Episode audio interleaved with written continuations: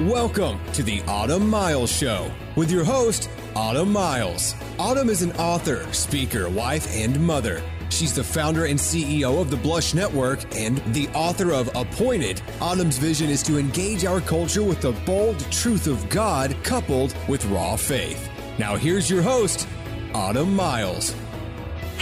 This is Autumn Miles back with you, Autumn Miles Show. Happy Sunday out there. I hope you guys have had an incredible morning this morning. I know that maybe some of you are headed um, from church or lunch or anything like that. Maybe you're on your way home. Welcome to the show. I hope you have 25 minutes to hang with me.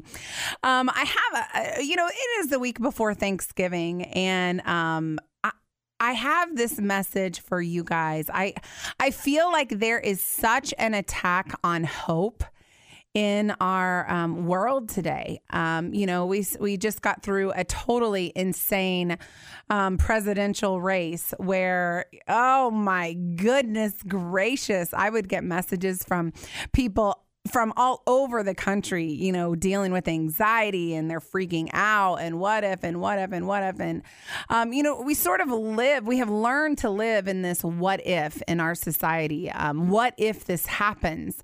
Um, I'll lose everything. Um, and and I want to address that today. We're coming up on Thanksgiving, and I'm so thankful for so many things today. My goodness, I am thankful um, to be an American. I'm thankful to live in this country. I am thankful for my salvation. I'm thankful for my husband and my four beautiful children. I'm thankful for the show. There's so many things I could go on and on and on.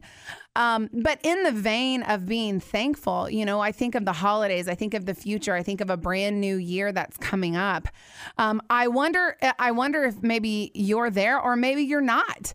Um, maybe you're lacking hope today for your future. Uh, maybe you've been waiting for something for a very long time and it just has not happened for you yet. Uh, well, hopefully, this is the message by God's grace that will encourage you towards hope. Um, I, I, I, actually um, spoke about this a couple of weeks ago and it really. Um, it really hit, hit a nerve with the audience. You know, we need to restore hope. We need to restore hope to our souls, um, to our church, that God is who He says He is. He does not change. He we can count on him no matter what. If we have a promise, God backs up that promise and fulfills that promise if he has given it every single time.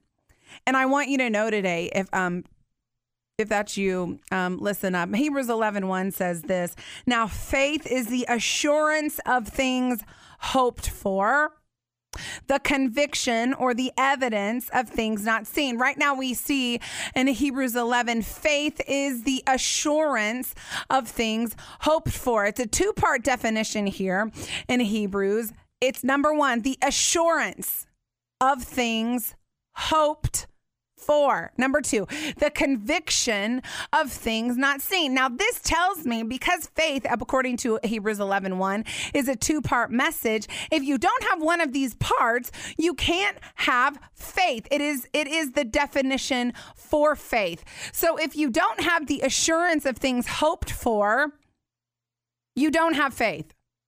You need hope and the assurance of hope and the assurance of a promise um, to, to literally couple that with the conviction of things not seen in order to have faith. And we talk about faith so much in our in our country in our Christian world, you know, we hear it from the pulpits, and you know, praise God, it is it is the foundation of uh, Christianity, faith. But if you can't hope, you can't get there. And I feel like some of us today, we're trying to have faith and we're looking at people in our communities and we're we're um in our in our church we're like how do we get that great faith? How do we get faith? I, I want to have that faith and we're struggling with how do i get from no faith whatsoever to great faith uh, like i see in this person. And and the process is this Number one, the assurance of things hoped for. You have to hope in something. And I believe it you have to hope in a promise of God. I built my entire life hoping in a promise, um, assuring myself through the word of God, even though I have not seen it yet. So if you're trying to go from no faith to great faith, you have to have this one uh, prerequisite, which is hope. And Satan comes in and he tells us, um, you know, uh, uh, uh, you can't have great faith, and and and you know, he wants to steal our faith if we have had it, or or if we're sort of working towards us. He uh, one of his biggest um, things that he wants to take from us is our faith, because he knows that number one, with faith, it is impossible. Without faith, it is impossible to please God. But it also is the avenue to the miraculous, and he knows that if he can. Um, um, if he can mess with your hope, if he can get you depressed, if he can get you questioning, if he can get you distracted, if he can get you anywhere other than hopeful, he will take your faith from you. So he doesn't even have to attack your great faith, he can attack your hope. And if he has your hope, he'll take your faith. And I'm just so um, annoyed at the enemy when he does that. John 10 10, you'll know this verse if you follow, if you've been a Christian um, any amount of time. The thief comes to steal, kill, and destroy. But I have come that I may have life and have it more abundantly. Satan is after whatever you will give him. That's why we have to be vigilant because he roams like a roaring lion. We have to be aware. We have to be connected. We have to be laser, laser focused. We have to be gangster, like I like to say. We have to keep our eyes on Jesus. Uh, Proverbs 13 12 says this hope deferred makes the heart sick. But a desire fulfilled is a tree of life. Satan wants to replace your hope today. What is he replacing it with? You guys freaking out uh, um, about, I don't know, maybe the state of our country? Are you freaking out about your marriage? Are you freaking out that you uh, can't have kids and you've wanted them for years and years and years? Uh, is, is your debt out of control? Do you not know how you're going to pay your bills? Well, here's what I know about God is he promises to be a shepherd and lead us out and lead us as sheep and lead us out of danger. That is the whole, that is, he is the great shepherd, the Bible tells us. He will lead you out. So you have to watch the shepherd. You have to follow behind the shepherd. You have to be engaged with the shepherd as he leads you out. But if Satan comes in um, and gets the sheep's attention and stirs the flock, he will um, he will distract you and keep you uh, from faith and keep you from um, any sort of encouragement whatsoever. He wants to replace your hope today so he can take your faith. He desires, and I love this word assassinate.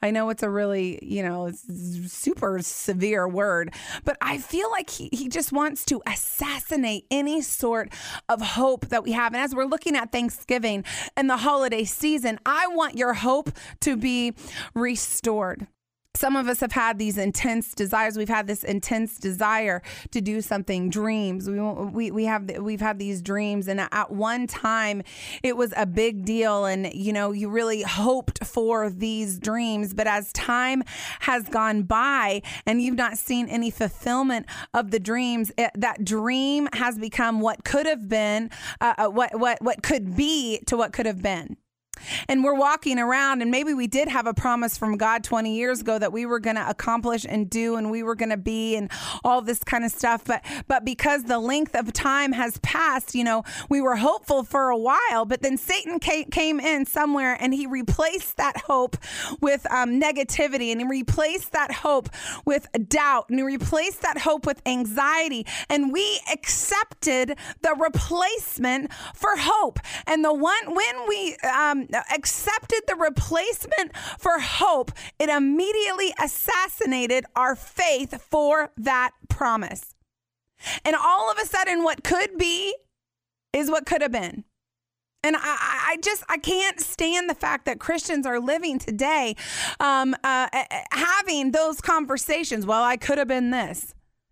Well, God told me this, but you know, it never happened. So, um, I, for a while, it was really hopeful. And, you know, those days are gone. And, you know, I've just settled for the whatever, whatever, a normal life that's not really exciting. No! What is he saying? John 10 10? God, I have come that you may have life. Jesus saying this and have it more abundantly. So if you are not living a more abundant life, Satan has come in, he's stolen, he's killed something, or he's destroyed it. And I believe that's our hope. So um, I, I want you to turn in your Bibles. I'm kind of obsessed with with um, well, first of all, I'm just obsessed with Jesus. Can I get an amen in the car? Amen. Obsessed with Jesus. Uh, but I also absolutely love this story. Uh, and I'm going to read it to you. I'm going to do a little, I'm going to do a little, um, I'm just kind of kind of set this passage up for you guys. This this passage is talking about Hannah, and you know we've heard about Hannah. Um, if you've, uh, like I said, been in church any amount of time, I understand my audience. I know you you guys um, most of, most of you have attended church a long time, but here we have Hannah in First Samuel one, and uh, she's married to Elkanah. Now now this dude he's got two wives. Okay, Hannah is one of his wives. All right, and one of the things that I love about Elkanah is that he goes up every single year and he participates in the sacrifices uh, that he that he is supposed to do every single year. But he ha- married two women. He married hannah and he also uh, married i'm sorry i'm looking for my text here. I, I lost my place. Uh, penina. And I'm going to pick it up in verse 4, 1 Samuel verse 4, verse 4. When the day came that Elkanah sacrificed, he would give portions to Penina, his wife, and to all of her sons. She had a lot of sons and her daughters. But to Hannah, he would give a double portion, for he loved Hannah. But the Lord had closed her womb. Her rival, however, would provoke her bitterly to irritate her because the Lord had closed her womb. And it happened year after year as she went up to the house of the Lord, she would provoke her. So she wept and she would not eat. Then Elkanah, her husband, said to her, Hannah, why do you weep? Why do you not eat? Why is your heart sad? Am I not better to you than 10 sons? Hannah rose after eating, drinking in Shiloh. Now, Eli the priest was sitting on the seat by the doorpost of the temple. He was the priest.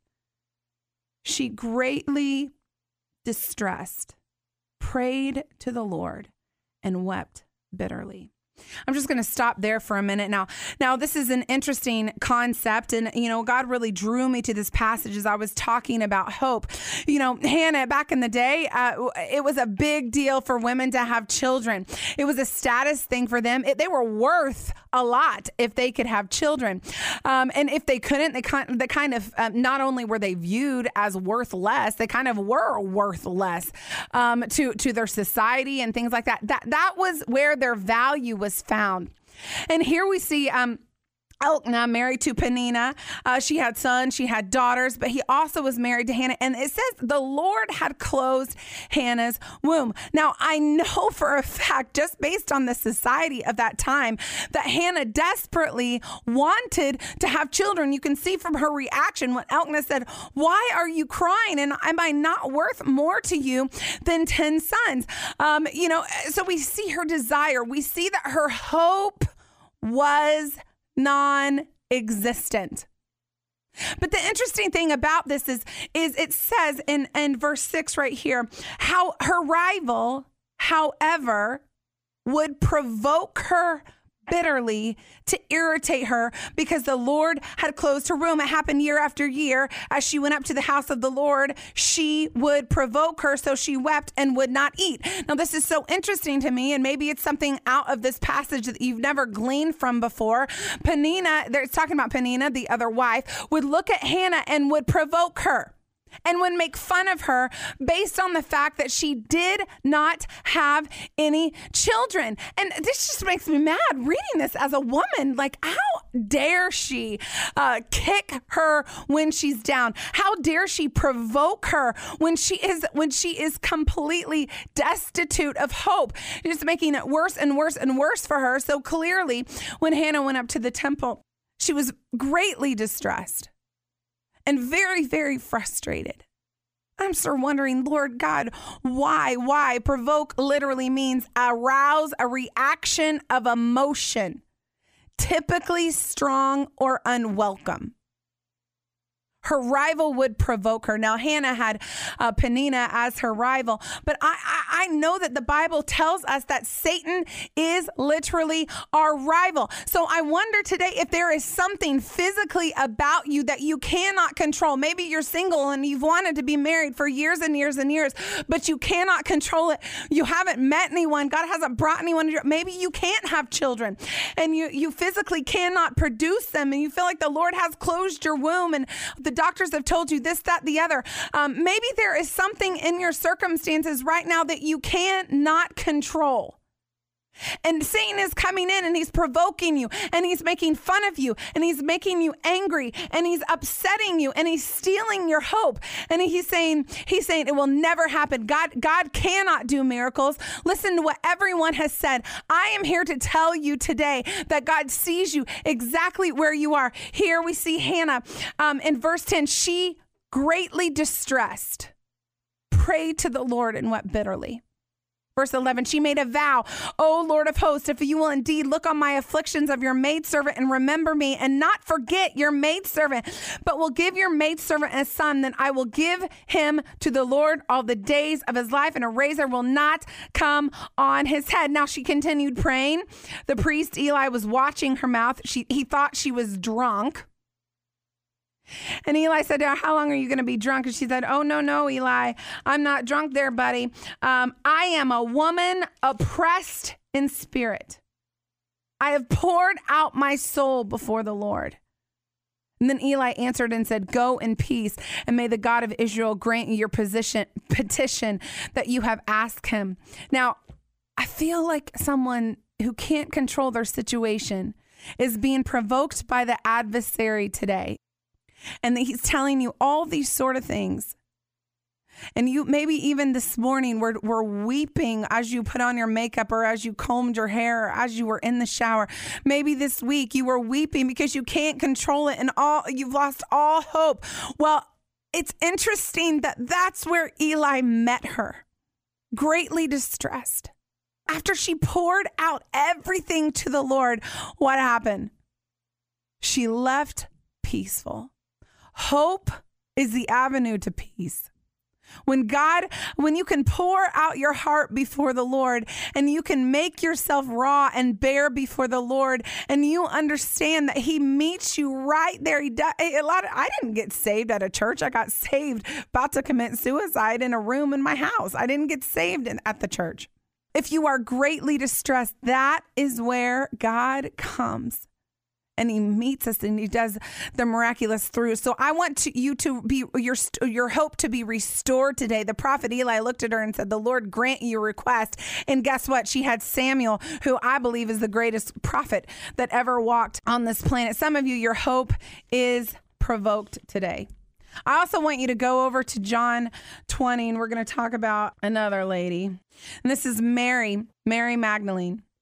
She went early to the tomb, John 20, verse 1. She went early to the tomb while it was still dark and saw the stone was already taken away. This is right after the resurrection. She ran and came to Simon Peter and the other disciple whom Jesus loved and said, They have taken away my Lord. They have taken away the Lord out of the tomb. They. And we don't know where they have laid him. So Peter and the other disciples went forth and they were going to the tomb. They ran and they stooped in and they looked. I'm paraphrasing here, of course. And Simon uh, came following. He entered the tomb and saw the linen wrappings there. And the other disciple went into the tomb and he saw and he actually believed that Jesus was resurrected. But verse 9 says this For as yet they did not come to understand the scripture. He must rise again from the dead. So the disciples went away to their own homes. Verse 11 says this But Mary was standing outside of the tomb weeping. We see another woman weeping. We saw Hannah weeping. Now we're seeing Mary weeping. And so she, as she wept, she stooped and looked into the tomb and she saw two angels in white sitting, one at the head and one on the feet. where the body of Jesus had been laying. And they said to her while she was weeping, remember the priest Eli met Hannah while she was weeping and she had just poured out her uh, heart before the Lord. And he said, Go, may God grant your request. And he did. And here is Mary. Uh, she's sitting there weeping. They said, Woman, why are you weeping? She said to them, Because they've taken away my Lord and I don't know where they have laid him. Her hope, Hannah's hope was provoked. Her hope, um, she thought, was stolen. Here, um, she had walked with Jesus. She had been close with Jesus. She did, Jesus did miracles all around her. But she, even though she had seen the resurrection power of Jesus, she did not believe what he said. So when there was no body in the tomb, she wept because she literally believed Satan replaced her hope with this idea that someone had stolen the body of Jesus and she believed it. And it's interesting here in this passage of scripture. Um, where have they laid him? Verse 14. When she said this, she turned around and saw Jesus standing there and did not know it was Jesus. And Jesus said to her, Woman, why are you weeping? Whom are you seeking? And in the next verse, she, he he he, uh, he calls her name, and she kind of comes alive and realizes she is staring at uh, Jesus the Christ. But Satan comes to steal, kill, and destroy. Satan stole even Mary Magdalene, who walked with Jesus, who saw faith in a bodily form, who saw the great and faithful one, who, who was a close friend of Jesus.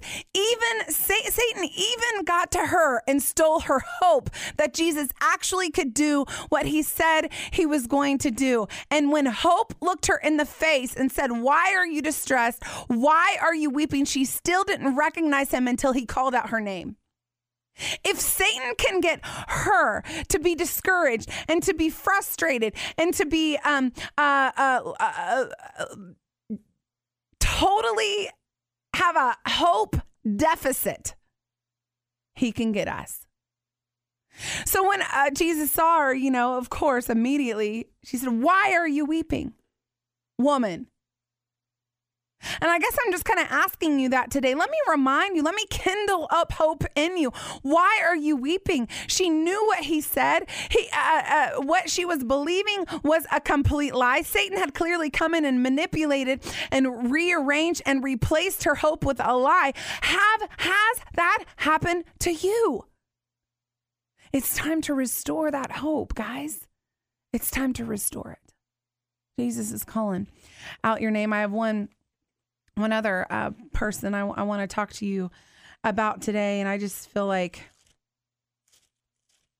you know, sometimes God catches us and sometimes God catches us and we are um, destitute in our spirit and we have no hope.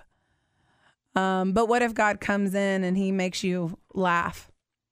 You know, lack of hope, hope deferred makes the heart sick. These women were were definitely destitute of hope and they were distressed.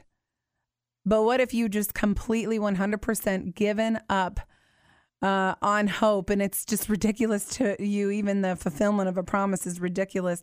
Uh, Genesis 18 says this. And they said to him, Where is Sarah, your wife? And he said, There in the tent.